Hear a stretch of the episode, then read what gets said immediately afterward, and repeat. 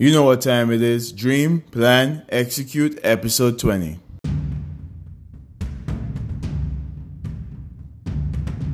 This is your opportunity to learn from other individuals working on their entrepreneurial and project management dreams and how they implement their dream, plan, and execute. In this podcast, we'll explore the metaphysics of dreaming and how to follow and listen to your intuition. We'll explore strategies from project management such as planning, writing down goals, scheduling, and budgeting. Then we'll move to execution. We'll explore topics such as operational efficiency, mental toughness, grit, and using an athletic mindset. I'm your host, Ramon Parchment. Stay tuned and enjoy the episode.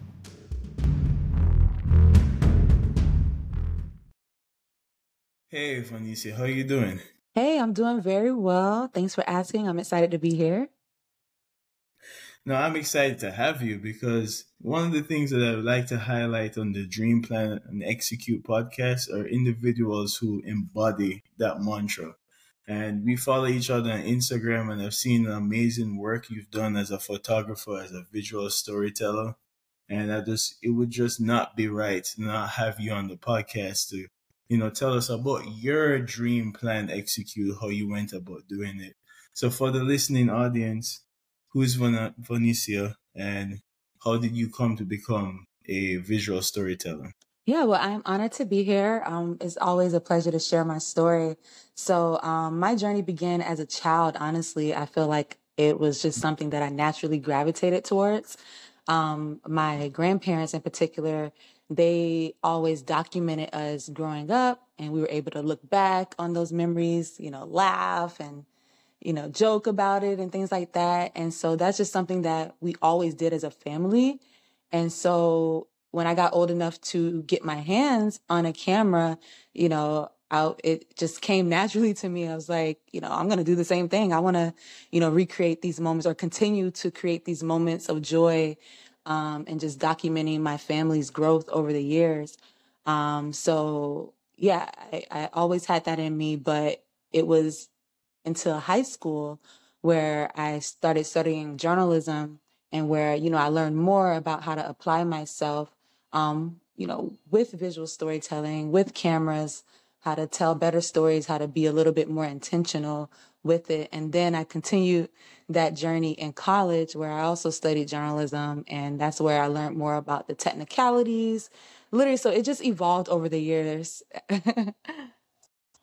Well, that's amazing because you know your work is amazing. I seen your work. Thank you. And obviously, yeah, and it speaks for itself because you've been commissioned to do quite a few things. Essence Fest in um 2022, uh, Oprah Daily, mm-hmm.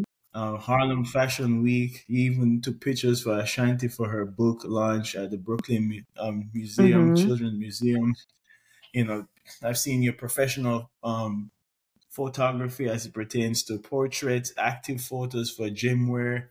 I mean, the list goes on and on. and then, of course, you know, community, social media manager. So I've seen you've you've taken your journalism skills from from high school and uh, also college, and then start to you know use it to tell visual stories with your photos, and you can see the intent behind your photos, and it's not just taking a shot, but it's like what's the story I'm trying to tell? Absolutely. And I just love that you um you kind of tapped into that early and kind of evolved through the the time and honed your skill. Mm-hmm.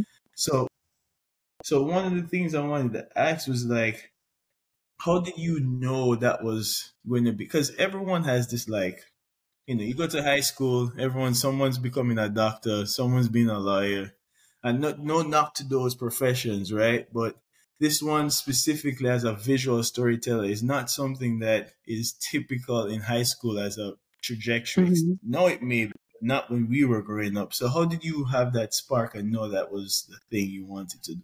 It was just something that I just couldn't not do. Like mm-hmm. I I could never stop thinking about it. Like I literally always had to have a camera with me. So it's like something that if I tried to withhold it, like I couldn't, like, you know, so it, it's just like this, beast within me that like just couldn't be contained. Like I just had to do it. So it's like I feel like if there's something in you that literally you can't stop thinking about or like you literally cannot like physically resist doing, like I feel like that's how you know, you know? And then on top of that, when, you know, you create like community around what you do, like you know, people, they're always requesting these services from me or asking me questions about it and things like that. So it's like, it became bigger than me as well, than that passion aside. It became a thing that people, you know, came to me for help with.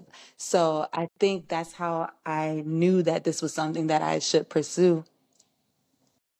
So what you did, um, and the, the, Japanese call it ikigai, hmm. which is it's a it's a Japanese philosophy, and basically it has four circles, and in the intersection of those four circles is your ikigai. The four circles include what you love doing, what you're good at, what people need, and more, and also important, what people are willing to pay you for, mm. right? At the intersection of that, that's your ikigai. That's when you're going to be in your flow state. That's when you're going to find your life's purpose in doing that, right? Wow, I would love to learn more about um, that. Yeah, yeah. Look into it. It's uh, once I recognized that I saw it on my my LinkedIn at one point, and it just hit me like a ton of mm-hmm, bricks. Mm-hmm. I was like, this is some people kind of figure it out. They kind of just fall into the ikigai. Maybe personality wise, it might be their parenting growing up. Um, some people uh, need to be, you know, they just don't get to their ikigai. They did something that get paid well and they're good at, but they don't love it, you know? So it's always a mixed bag with people. But for you, you can tell from those stories that you tell on your photo, in your photography work and just your general spirit when you're presenting stuff that you found your ikigai, which is important. Wow. So thank you. No, I appreciate it. Now, the one thing I wanted to ask you though is, hmm, what was it like growing up in Florida? Because you're in New York now, but you you you mig- you you moved from Florida to come to New York. What, what was that like? What was that whole experience deciding to uproot yourself to come to New York? Yeah, well, actually, it wasn't as drastic as a lot of people may think because just growing up as a mm-hmm. child, like I was always involved in, you know, extracurriculars. I was just always a creative and, you know, always around so many different people. So I felt like the move, like I was able to adapt pretty easily. Um, but I will say that I was definitely exposed to a lot more when I moved to New York. Um, in Florida, like I said, I, I did have freedom in, you know, exploring various things, but it kind of still was maybe like a little bubble or, you know, and then I was younger too. So, um, moving to New York, I was in adulthood. So, you know, as an adult, you have a little bit more, um, you know, autonomy as well. But, um, yeah, it, I say it, there's a stark difference between living in Florida and New York, but me personally, I was able to adapt pretty easily. Um, I will say the thing, the biggest difference for me was maybe like my, um, uh, what do you say? Not the personality, but maybe like just the my I guess my approach in like communicating with people. Like I had to learn how to maybe communicate differently in New York to, you know, get what I wanted to um while I was here. Um because yeah, like I feel like there's more pressure here, you know, it's more of a hustle and bustle. And Florida is like, you know, la la land sometimes.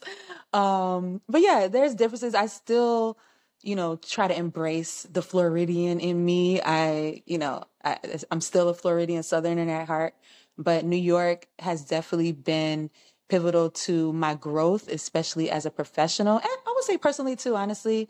Um, when I moved to New York, it was my first flight ever. I had never been on a flight. I was what 22 years old.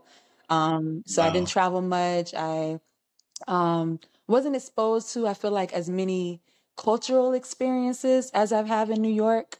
Um, so yeah, once I moved here, it kind of just opened up a whole new like portal of like just life and living. And that's what I'm all about. Just like constantly discovering, um, ways to just live life better and get the most out of life. So I feel like New York has definitely been that place for me. But Florida, it kind of gives me a sense of peace. So I try to get back as much as I can. Um, but yeah, gotcha. I, I, say it's it's been great so far. It's been ten years now. Wow. No, it's it's New York is New York teaches you a lot. There's a reason why they say New York tough, mm-hmm. right? People are about the business. Um, they want to get to the point quickly. Um, especially in this no new social media world, people want things just done quicker. Um, and it just it just works out a lot better having that New York experience and then going. You know, Frank Sinatra had it right. You can make it in New York. You can make it anywhere, right? Absolutely. So, so that's that's good. No, how did you like work breaking into storytelling? Ever, you know, people have a camera, but I take pictures. They don't look anything like the pictures you take, right? So how do you like go about mastering the craft of photography and how do you break into the market i mean everyone has a camera everyone feels they're a, a visual storyteller I, I take a picture i feel like i can take a good picture so how do you delineate yourself and go about actually establishing yourself as a visual storyteller well for starters i feel like this can apply to across any industry but literally mm just doing it consistently. Like you get better the more you do it. So when I was starting out, like I said, when I moved to New York, I literally brought my camera everywhere and was shooting every chance I got. And so when I review the prior work that I did, I will always try to get better. You know, you always try to outdo yourself. So the more you shoot. The more you'll learn from, you know, what you've done and then the better you get. So simply put, that's where you should start. And then in addition to that, surrounding yourself with other photographers or people who are doing similar things so you can learn from them as well. Um, I think you're doing yourself a disservice if you, you know, are working alone, you know, um, I think it's always good to get feedback and learn from others so you can elevate your work, um, you know, and not just work in a bubble. Um, so I think that's mm. important too to sharpen your skills that way and um, continue to invest in yourself and educate yourself. Um, you know, like we don't know everything. We're constantly learning. So, or there's things that we're constantly um, being exposed to. Or I say you should work to constantly expose yourself to new things because, you know, first of all, like the tools and resources that were out when I first started, you know, they're old now. So there's constantly new technology, right. constantly new things coming out. So you have to stay on top of that. Um, and yeah, continue to educate and invest in yourself. So I would say those are some things to keep in mind. And I would say, particularly with photography as well, lighting is honestly the most important thing. You cannot make an image without good lighting. So whether you're shooting on your phone or, you know, a top, you know, notch camera, like if you don't have good lighting, it doesn't matter what equipment you use, you're not going to be able to master mm-hmm. photography. So I think that's something that people overlook. They try to jump and get like the most expensive equipment or you know try to get the most beautiful model or you know shoot the best celebrity right. or you know whatever it is but again if you do not understand lighting and how it affects you know what you're shooting you're not going to get a good image so yeah Yeah, well, you know what? It makes sense now why my photos just look regular because I never really considered lighting um as important as you um you stress it's so, it. so I, important. One, the one thing I know is like okay, mid uh, midday is harsh lighting, so try your best to stay away from exactly. midday. You want to do early morning, or that was it. That that that was my experience with lighting. But um, no, that's a key right there. And those are the subtle details that a professional in boxing, even they say a game of inches, right? The difference between like a a professional boxer and someone who is recreational or even going professional is their ability to make slight changes. It's not it's very subtle changes that they're doing and paying attention to that the other person is not. And so it makes sense why you're a professional photographer. To me, I would not have thought lighting was such a pivotal thing to get the photos it's to pop so the way important. they pop when you yeah, take. So so important. And again, of course, there's other technicalities you know, with the settings right. of the camera that can enhance it. But again, the foundation is literally the lighting. wow. Well, learn learn something today. That's good. now, client management, executing the plan, you know, clients can be tough. You know, they can, you know, how do you go about your client management? You get a new client, you know, they're like, yeah, I want you to take these photos how do you manage scope creep and make sure that everyone's on the same page? How does that work for you? I am so glad you brought this up because it is something that I think a lot of people overlook. Um, because at the end of the day, we're providing a professional service. And if the client is not happy, if we're not delivering what the client needs, it doesn't matter how great your photos are. So right. um, I would say when a client first inquires, I first try to make sure that we are in alignment like, is this something that I feel like I can do my best at? Um, am I the right person for this? So I try to just have a consultation with them to, you know, see exactly what their vision is, you know, what they're trying to accomplish, how they want to their images to fill and so forth to make sure that I am the best person for the job. I think it's so important for you to not just be able to take a great image, but to be able to capture the the feelings that the client wants to evoke or um, accomplish the purpose, you know, that the client wants to use the images for. Um, so that's the first step. And then I, um, I, you know, talk them through like, you know, the environments, you know, that we're shooting in, you know, who's going to be there? What are the key moments that need to be captured? Um, again, how are you going to use these photos? So honestly, like the consultation, really just learning about the client's wants and needs, that's a huge part of um, servicing uh, the clients uh, with your photography before you even actually do the shoot. Um, and then also, no, that's true. the truth. Yeah, and then it, also making sure that I'm like having clear communication with the client. So I make sure I have contracts for all of my clients. Everyone has contracts. I walk them through everything in the call, but I also put it in writing. Um, I email them. I use um, a platform called Pixieset where I manage everything, all of the communication. So everything's documented. There's no gaps. Um, right. So everyone's clear on exactly what they'll get, what to expect, and so forth. And each client is different. So everything isn't going to be, you know, like cookie cutter for each gig, but mm-hmm. at least you have like a framework um, as well.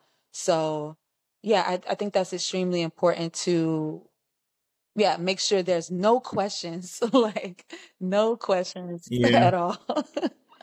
you know, I feel it. It's funny. We're in different industries. I work in construction as a project manager. And it's the same thing. Like when I get proposals, I'm giving proposals to a client. Client management is client management, mm-hmm. and the scope gaps, you know, uh, delineating scope gaps, making sure everyone's on the same page. You'll be surprised how much times you think you're on the same page with someone, you know, and then you're not on the same page, right? So it could be timing of when you, you're going to be doing the photo shoot. It could be how long it takes for you to edit and send the photos over to them.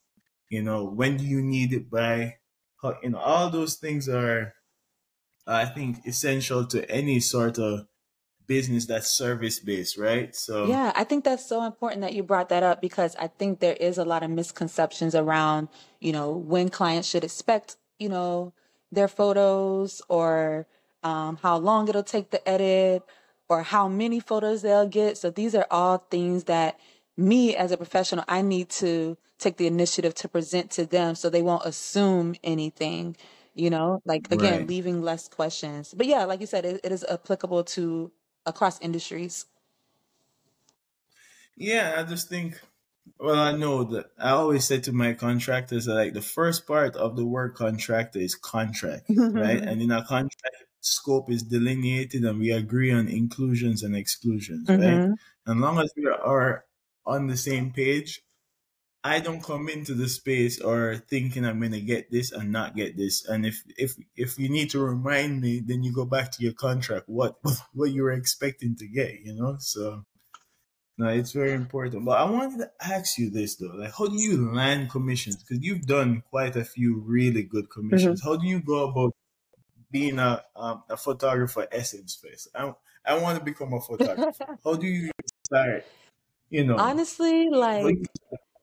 Yeah. You know that phrase, what they say is not, you know, what you know, but who you know. Like, honestly, that is something that has helped me tremendously in my career um, especially recently. Like, but it took time. Like I said, I've been right. shooting for at least a decade, and um, it. I had to build a network. I had to, you know, put myself out there, constantly meeting people, working with others, having them refer me to other people, just getting out there, having people know my name and my work. And I have a lot of photographer friends. Again, going back to that point I made earlier about the importance of surrounding yourselves with others in your industry is because they can put mm-hmm. you on too, you know, especially if you build good rapport with them. So honestly, a lot of these gigs that I've had is because someone put my name or set my name in a room when I wasn't there. You know, and that's a beautiful mm. thing. You know, obviously, once you're in, my work has to speak for myself or for itself. Right. But, you know, so I set myself up with that hard work. And then if somebody refers me, it's like, oh, yeah, you know, it makes it easier on that client because they're like, oh, you know somebody put me on and her work is good. Okay, yes, we want her. So so yeah, honestly that that's it. And just putting myself out um I, I on like a various um photography databases like black women photographers, diversify photo, um sharing on social media. Some people have found me on social media through like hashtags, so that still works. Honestly, I think within the last year, I've had like at least two or three clients say like, "Oh, I found you just on Instagram, scrolling on Instagram." I was like, "Oh, that's pretty dope." Wow. And this was like, I think for Hearst magazines, like they found me on Instagram, and that's pretty huge too. And so I was just like, "Wow!" Like it's crazy to. I think that's it's also important to ask clients where they found you too, because that kind of helps you you know, realize that, you know, what things are working. Um, because a lot of times, you know, especially, you know, social media is considered so, you know, saturated or whatever, and you think it's not working. Right. You're like, oh, nobody's going to see me, this and that. But it's like, actually, people are seeing you. You know, it might just take a little time, but, or maybe you're not asking, you know, how people found you, but like, know, these things work. So I literally just taking advantage of number one, making good connections with people. And then two, continuing to put myself out there, whether or not I'm seeing immediate results or not. No, that's amazing. I think the large majority of the times people have a good idea. That's why I like the mantra dream plan execute because you have the dream. A majority of people have a really good dream. So, you know, I would say 50% would get to the planning stage but the hardest part of that whole mantra is executing. Like, you know, it's actually doing what you intended to do for a prolonged period of time to get. I completely right? agree with that. I am not the best executor. it's hard. It's the it is literally the hardest part of that whole thing, you know. But that's where that's where the um that's what the the plan and the dream part was supposed to help with the execution mm-hmm. part, right? Uh, everyone has execution hurdles and struggles. Every single body. I, even if you talk to Beyonce, you know she could tell you the, times when she felt like she couldn't do it. Right? I'm sure. But now she has a team, so, so I'm I'm looking to get to that point where I have a team to help me execute. right. So what execution hurdles did you find? And you say you have certain struggles with execution what do you find is the hardest part about the execution and how do you go about resolving it as best as you can right honestly what i just said like just being like the mm-hmm. only person for the most part that's like working on my business or my mm-hmm. ideas mm-hmm. um you know i'm at the point where I want to be able to invest in more resources, more people to help me. And I'm pretty sure there are people, there's people who maybe be willing to volunteer their time, but like I I don't necessarily feel comfortable like asking people to volunteer their time. And I know a lot of people have things going on, but honestly, yeah, the resources, right. that's been the biggest hurdle. Like, and financially, just, you know, doing what makes the most sense in the money, you know, I mean, in the moment for yep. um, financially and not dedicating enough of that time because you're spending so much time like physically putting in work you know, Right. on other things like the planning or, you know, actually yeah, like making the money, whatever. and it's Yeah, hard no, to got you. execute Yeah. on other things um, because it's it's very exhausting, honestly. Um, so I would just say like just having that time freedom, like that's one of my goals. It's just like build a team, you know, start doing less physical work so I can focus on, you know, just automating more things or whatever. Um, so yeah, I'd say that's the biggest thing, just time and energy.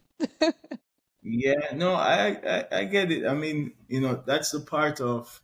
It's funny you said that because that's the part of a skill trade. Like what you do is very similar to like the same feeling you have is the same feeling a local plumber would have or a local carpenter would have, right? You want to scale your business, but you're you're spending the time having to do the physical work while trying to scale your business, right? And it's very hard to do because you know your time is tied to um, doing the execution while also having to do the client relations. So what you're trying to do is probably get a couple persons to execute while also um, being able to do the part of the business that needs your most attention to scale, which is getting more clients on the board, right? Um, Yeah. that, that's tough. It's hard. I've had a quite a few uh, business persons on the podcast, and their way of doing that is, of course, trying to get people on the underneath them. But it's hard. It's a hard process. You know, you really have to. Um, I would think you really have to get interns to cover the work that you're doing and just manage them doing the work. Because you see, the thing is, people willing to give up their time if there there's an end goal for free, if there's an end goal that they're going to receive from doing it for free, right? So if working with a like if Beyonce, for instance, if Beyonce came to me or someone Jay Z came to me and be like, "Listen, you can work for free for me, and you're going to be my administrator." In a heartbeat, I'll do it. Why? Because I'm going to learn something that, uh, or even Warren Buffett, I'm going to learn something that I wouldn't have gotten. It's free Very education, true. right? Yep. So I would. It's how you pitch it to people. Like, don't you? They, they want to need to see it half empty. They need to see it half full, and at that point, you know, they they someone coming to work. Like even when I come to work, I don't come to work as an employee. I come to work as Ramon Parchment LLC. I, I work for a company, yes, but I'm advocating for myself at all times, right? And if there is something that needs to be done, there is going to be a negotiation. I don't mind going to my boss or talking to them about raises or anything else because I'm going to always advocate for Ramon Parchment LLC, I love that. Yeah. So in, even though I'm in the company, I see myself as an entrepreneur versus an employee. Your mindset completely changes at that point. You don't feel like I have a boss and they're on top of me and I can't voice my opinion. No, you're your own contractor. You just happen to work for these individuals. They're your client. There's a scope gap. I'm willing to fill the scope gap, but there's a price. Yeah, it's that is such an important note that you made about looking at yourself as an entrepreneur. Um, I've definitely learned my lessons in the past. Like I've spent so much time just solely focusing on the company's mission, and then when they're done with me, I'm left with nothing. So now, when I'm working for other people, you know, I always think like, yes, how can I best apply myself? You know, because I am working for this person, but what can I also, you know, benefit from or enrich myself you know, um, Right. from so when I leave, I can be better, you know, and apply it to my own thing. Yeah, it's always it's always tough to see that that that silver lining in a in a position that you're in. For me, like I'm in Minnesota at the moment. I live in New York. Last week, this week, I just came back. I was in Omaha, um, being mainly because we have projects out of town. Uh, when this opportunity came in my direction, majority of the persons weren't interested in it because you have to, you know, make a sacrifice, leave, go and do something outside of the, the norm of your life. And it's uncomfortable, but I had really no qualms in doing it long as my needs were met, right? And I voiced those needs. openly and professionally. And if you can meet the needs or make an effort to hear, you know, what those needs are and try to make a best effort to match it. In Jamaica, we have a saying, closed mouths don't get fed. So I'm a talk, but so it, it's just making sure like you're always advocating for yourself and you feel better too, you know, mm-hmm. because, you know, you don't feel like someone's taking advantage of you, right? Um, so it's it's always good, and we're all growing and learning. So I I I know from just the work that you're doing, there are going to be people that come into your life who's going to help you scale your business to the next level that you're looking for. And I can see that's the dream, right? You want to run your own photography studio, right? That is an idea. I'm not sure if right. or when, but yes, that is an idea. got you, got you. So, how did you know your signature strength, and how did you go about um, identifying that was your strength versus your weakness? Like, how did you figure that out? So, how do I distinguish between my strengths and weaknesses? Um, yeah. The confidence that I have mm. in in in something, um, and then also I think what has helped me identify my strengths is again um, looking to toward my community and what they um, try to help me accomplish. Um, right. Sorry. Yeah, uh, going to my community and asking them like, hey, you know, what would you, you know, reach out to me for, or what do you think I'm good at, and things like that. Um, weaknesses. Let's see. And honestly, I think with the weaknesses, something that helps me identify those is maybe something that I don't actively practice um, enough. You know, mm-hmm. you can't get stronger if you don't work at something and build it. So I think right. that kind of helps distinguish it as well. Speaking of working, is you know part of the podcast uh, description is using an athletic mindset, right? And I can see that you're an avid athlete. You skate. You do. You're also a dance instructor. You know, on top of all the other things you're doing, you find time to work out, keep in shape, and just um, keep your your body in shape. And also, I'm sure it translates to keeping your mind in shape. Was that always something? Were you always um, athletic growing up, or is it something that you grew into later on in your life? Yeah, I was always athletic. Like trying to remember how old I was, maybe from the age of like seven or something. Um, my dad, he um, put me and my brother in sports. I did cheerleading, I did track, basketball, volleyball, step team, dance team, literally from, you know, elementary through high school. I was always involved in some kind of extracurricular activity. And my dad, you know, mm. he you went to college for football and things like that. So like it was just a big sports active, you know, family. So I'm definitely grateful to have been exposed to that. Um, so I've always, I guess, had a pretty active lifestyle. But of course, as you get older, you start to be a little bit more intentional about being active. Mm-hmm.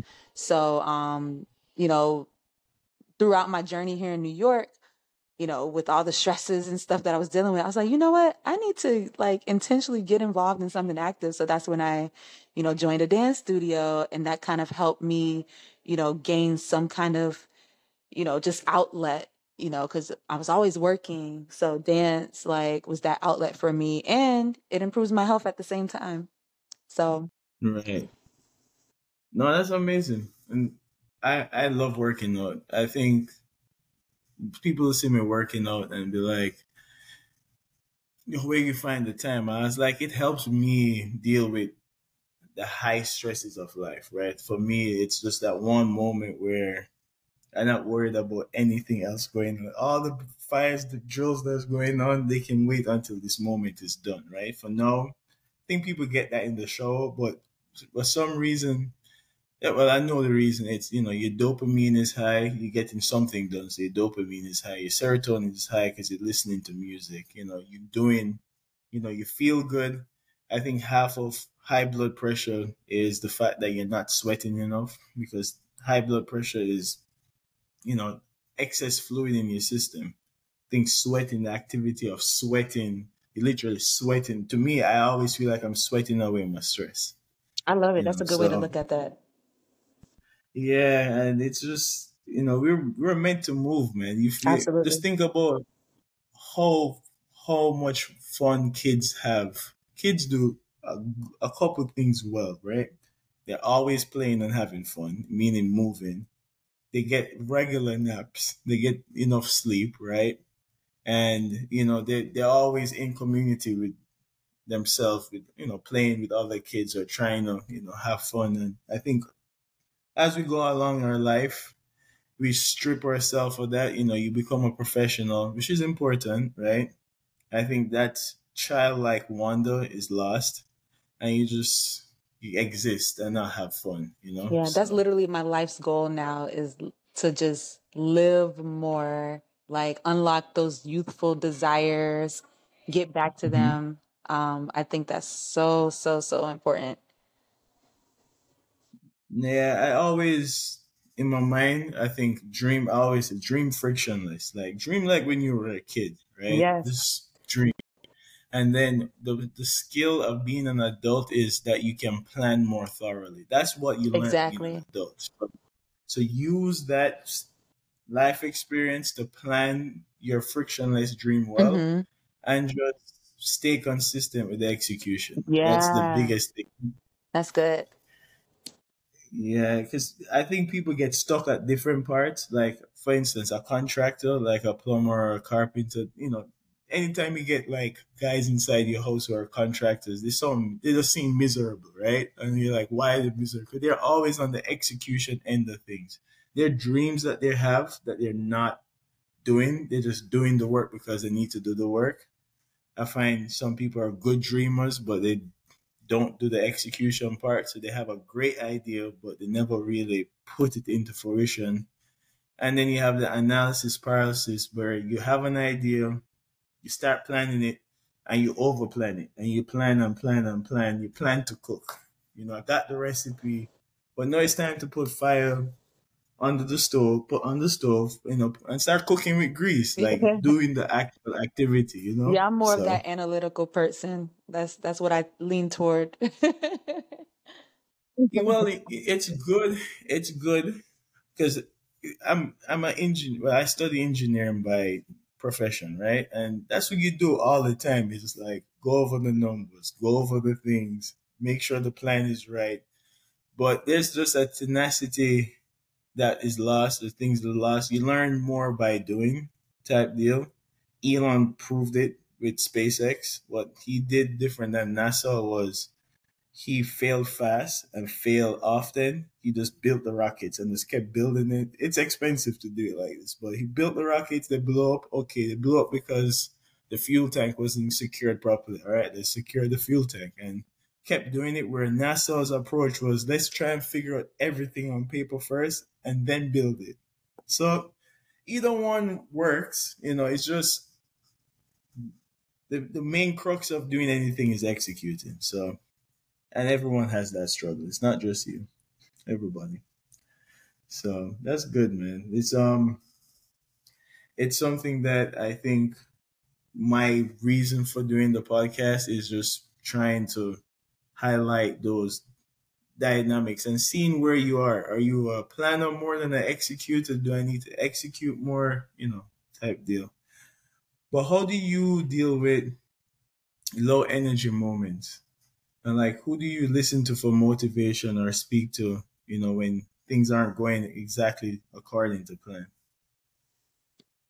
So low energy moments, I start to embrace them more honestly. Like I try not to force myself to do, I guess, high energy things during my low energy moments. I try to see what aligns with the energy that I have or the pace that I'm at um, in the moment. You can still be productive or get things done with low energy. You just might have to switch up the tasks that you're actually during doing during that time. Um, and I feel like I'm always up for the most part, anyways. So when I'm lower energy, I'm like, you know, it's it's cool, it's cool. Um, but honestly, I'm just involved in my church. Um, that kind of uplifts me. Um, you know, surrounding myself with people who, you know, motivate me internally as well and personally, not just, you know, professionally. Um, I would say my parents as well. They've been my biggest like motivators, um, people I look to when I need advice and things like that to keep it going because, um, you know, they've seen my growth, you know, from when I was born to now. And I think they just have a really good perspective. They kind of help you bring, help bring you back to reality. Like they're very mm-hmm. realistic about, you know, routes you can take or, or things, you know, you've done. It kind of helps bring me back to reality. Um, yeah, so those are a couple things. So you would say like if you had a bad day, you would call your your dad, your mom. Would who who would you call if you're like things is going completely crazy, and I need to talk to somebody? Who's that person you call? Um, there's a couple people. Like I said, I have some really close friends. It could be my nice. mom, my sister. I talk to my sister a hmm. lot. We're about what four or five years apart, but we're really close. Good. Um, yeah, so just people who I feel like will literally listen, um, actively listen, um, motivate me, but also give me some constructive feedback as well. Um, and just let me know that it's going to be okay. You know, at the end of the day, a lot of times, you know, we're hard on ourselves, but it's good to have that person to talk to. Um, again to bring you back down to reality, to give you praise, and then also, you know, just remind you that, hey, you know, you're doing okay, but this is what you can do. Um, next time, you know, sometimes things get blurred when we try to sort things out by ourselves all the time. I do think that alone time is important in a sense, but a lot of times we get in our head, you know, so much and we just need, you know, a second opinion um, to help us think through it. Yeah, I agree with you. Right. One of the things I believe millennials like ourselves struggle with versus our previous generation is community. We um we our previous generation recognized there was strength in numbers. Um, it took a village to raise a kid. They had mantras like that when I was growing up, and I think you get out of college and you know you want to strive and you want to do it on your own you want to be your own person and that's good and dandy but you, it's such a better feeling doing it with good well-intentioned persons. I always think of like those birds were migrating. They could fly individually and it might make it by themselves but it's such a struggle versus flying in that v-shaped pattern. You know each person is cutting some of the breeze off you know the next bird they switch positions and you know you have a community driving at the goal which is getting over to wherever they're going the pacific wherever they're coming from right?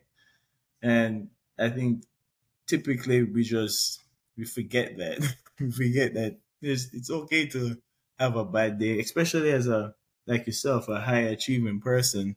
And just from your photography i can tell that you pay attention to details. So it's hard sometimes as a high achieving person to go, okay, well, let me just, you know, talk to somebody and see, you know, what their opinion on the matter is, right? So, and that's good. Any person you, you know, admire photography wise that you, you know, you appreciate the work that they do?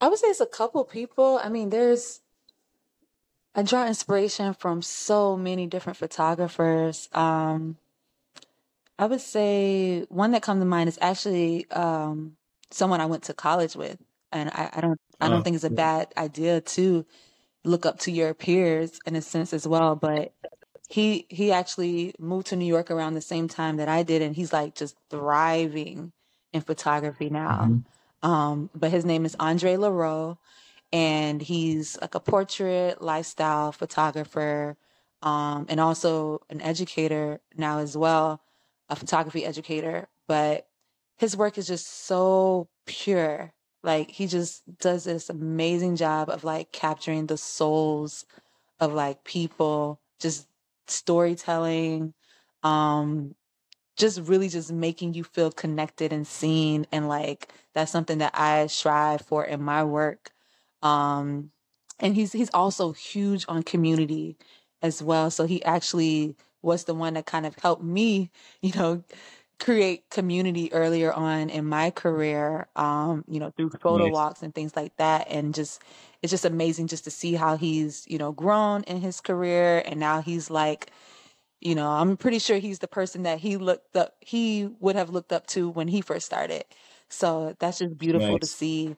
Um, and then also, I would say Jessie um, J. She's a photographer. She does mostly like beauty and fashion type photography, even though that isn't necessarily my lane. But I just love her drive. Um, and I just love that you can see the joy in what she does. And I think it's important as photographers, as professionals, to um, love what we do. And it's even better when we are able to see that through your work. I feel that you can truly see, you know, a, a glimpse of someone, you know, through their work. And that's something that I also work to apply in my photography too. Like when you look at my photos, I want you to like know what kind of person I am or be intrigued at least to get to know me through my through my work. Um there's yeah, there, those are two that come to mind right now. No, you're doing a good job of it because I saw your work and I was like, oh, she does very good work. And I mean, we live in a, an era where there's so much photography out there, right? Mm-hmm. So for you to someone to see your work in all of this photography going on, everyone has a camera on their phone and say, okay, there's a difference in what this person is doing versus the rest. It's hard. It's much harder than any other time we've had before, right? So you're doing it. You're you're on that path. You're doing exactly what you said you would, you know, you want. I can see the attention to detail in your work. Yeah, thank you so much. And it, yeah, and it presents itself through the commissions that you've been having. You know, and just keep doing your thing. Uh, well, how I'm sure it's hard to, of course, client management, execution, working out, finding healthy foods in New York to eat. and like baking in that time to you know be a healthy eater. How do you balance that? Because you're also pretty um big on healthy eating also.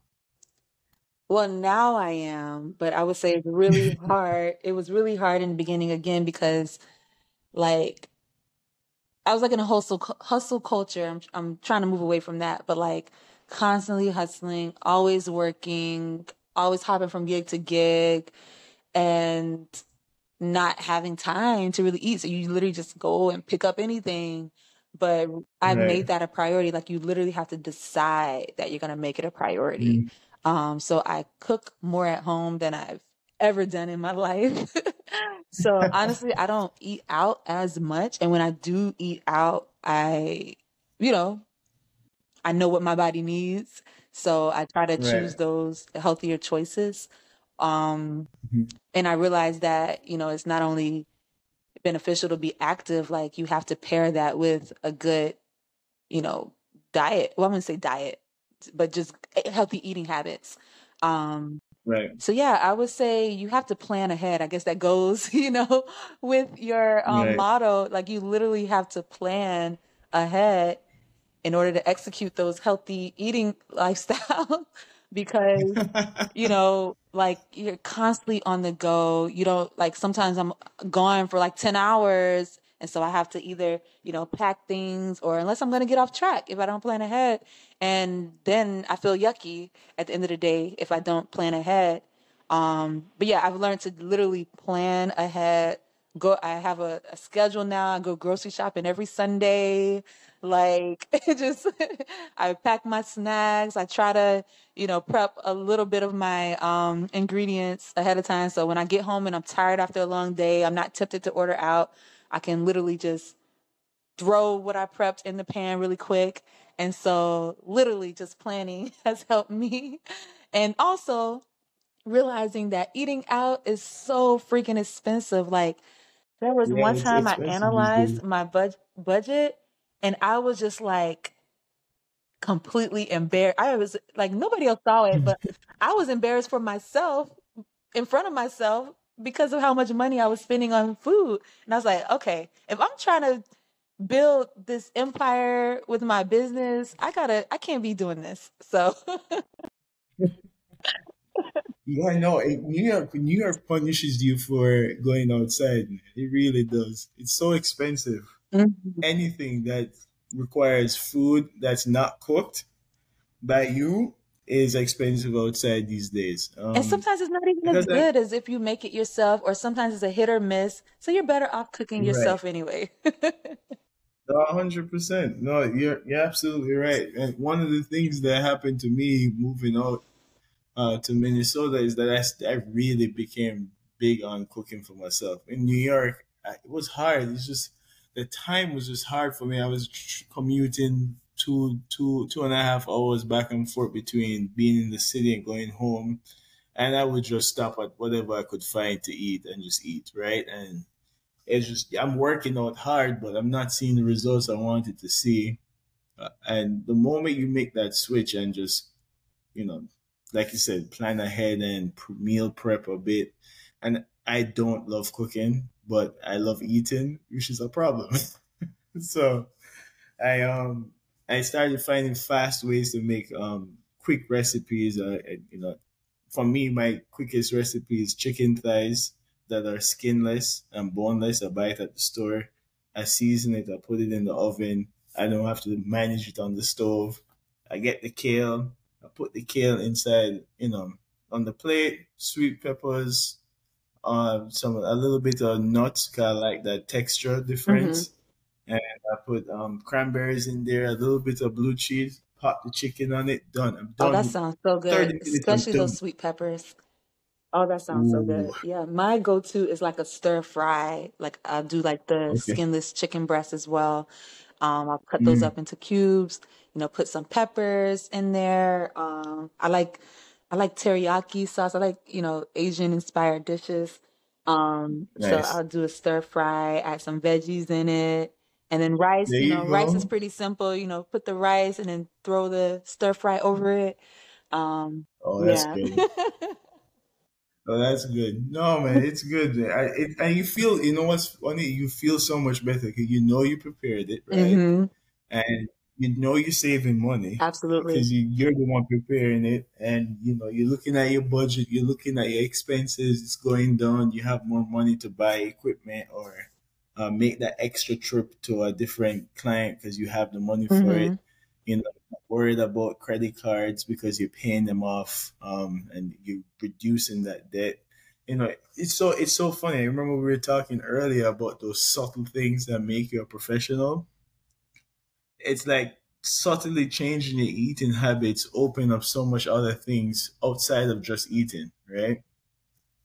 So, but no, it's good. Uh, I know you dance for um, to unwind, but what other things do you do for fun, um, different than dancing to you know get get outside of work and just you know get outside of the process of working? Um, skating. I love active things. Um, I like honestly just taking a stroll outside and getting some fresh air, like in the park or something. I like you know, simply just hanging with a small group of friends, um, just having great conversations, laughing, um, karaoke, like literally just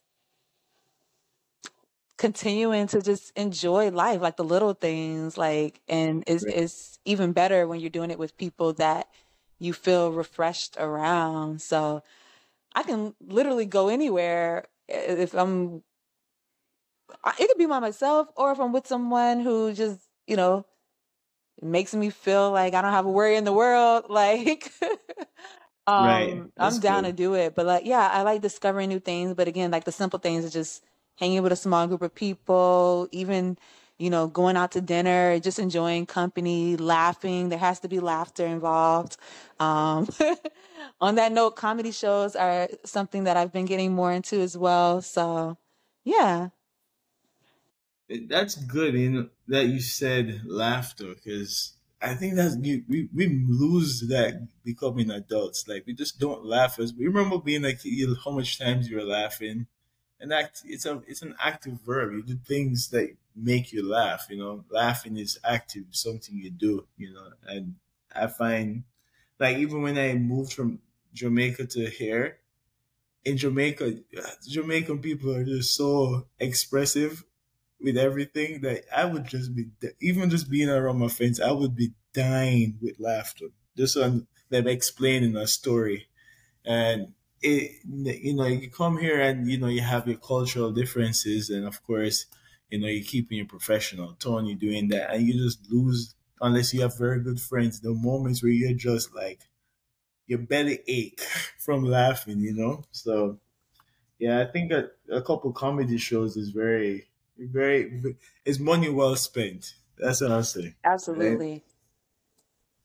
Money well spent. So how can we find you? You know, want to take you know photos. Person want to do professional, you know, portraits or active wear companies want to work with you. Where can we find you social media wise? Yeah, I'm all over the internet, unfortunately. Um, no. No, um, but yeah, my first and last name literally everywhere at Vonecia Carswell. That's V O N E C I A C A R S W E L L on Instagram, on X now that they call it. Um, on my website is voneciacarswell.com. My email is hi at voneciacarswell.com. You can Google me if you don't remember everything. But yeah. Now you do a good job of it because the moment I pop your name, it, it, it literally comes up at the top, you know. So, whoever, if you're managing your SEO, you're doing a great job. Thank it's you, thank you. Yeah, I'm so grateful that nothing crazy really comes up when you Google my name. Uh, your online presence is amazing. Thank you for coming on the podcast. Uh, I know it's you know not always the easiest thing to come on a podcast and you know speak about vulnerabilities and things that you're working through. You know, everybody wants to you know have that you know picture perfect image, but it's important that you know that young, inspiring high school photographer who's on the fence should I continue? What is it like being a photographer in New York? Here's your voice, and here's you, you know, charting the way, and um, keep doing the amazing work you're doing. If no one's giving you your flowers, which I'm sure people are giving you flowers, I'll give you your flowers. Your work is amazing. Um, I follow you on Instagram, and it's just always you make me smile by just scrolling through my Instagram feed. Like, oh, that's dope. She's working oh, over I'm so there. glad to hear that. Thank you. That means a lot. Yeah. No, you're doing the work. You know, you actually what my my Instagram crush uh, is Ashanti. So when you took pictures of Ashanti, I was like, that oh, she's so working funny. with so no, it's good, man. Oh, wonderful. You, are doing so you got just keep doing your thing, and I'm sure there are other persons you're inspiring without knowing that you're inspiring. All right. Yeah. Thank you so much again for having me. I think this is a beautiful thing that you're doing. Um, and I've learned so much as well just having this conversation with you. And I'm excited and motivated to keep pushing until I yeah, make my dream um, a reality. there you go. All right. It was a pleasure. Thank you for coming on again. Okay. All right. You're welcome. Have a good day. Have a good day. Bye.